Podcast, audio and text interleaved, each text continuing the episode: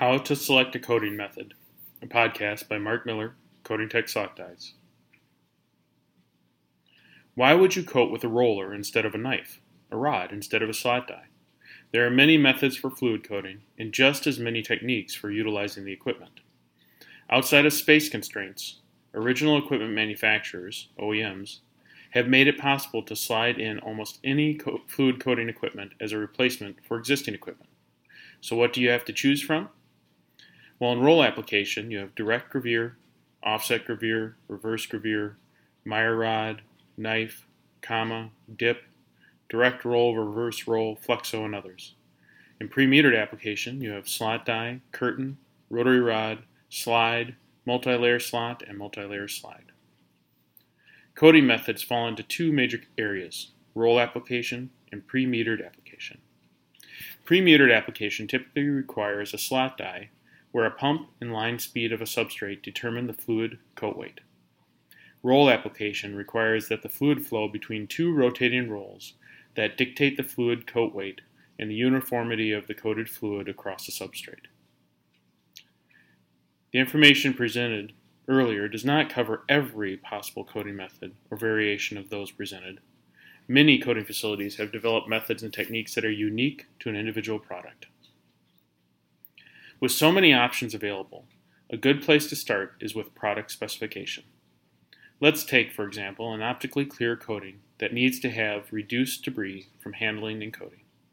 This low level of contamination leans the decision toward pre-metered coating contained within a slot die.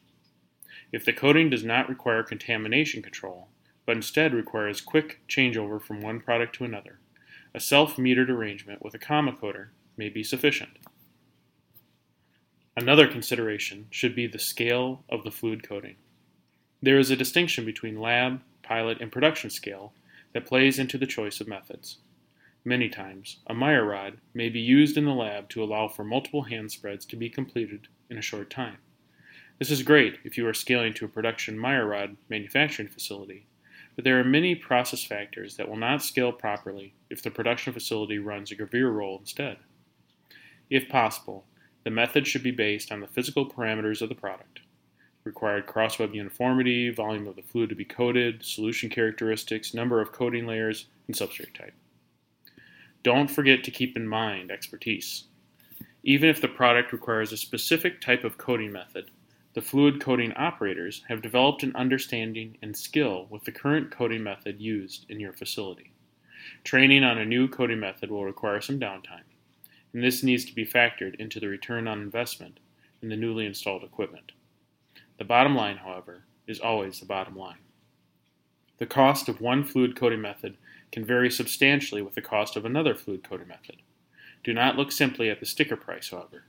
Make sure to keep in mind the requirements of changeover, replacement parts, precision rolls, and process limitations, line speed, and rheological design of the fluid. The decision of which fluid coating method to utilize is multifaceted and requires some thought. Good luck and happy coating.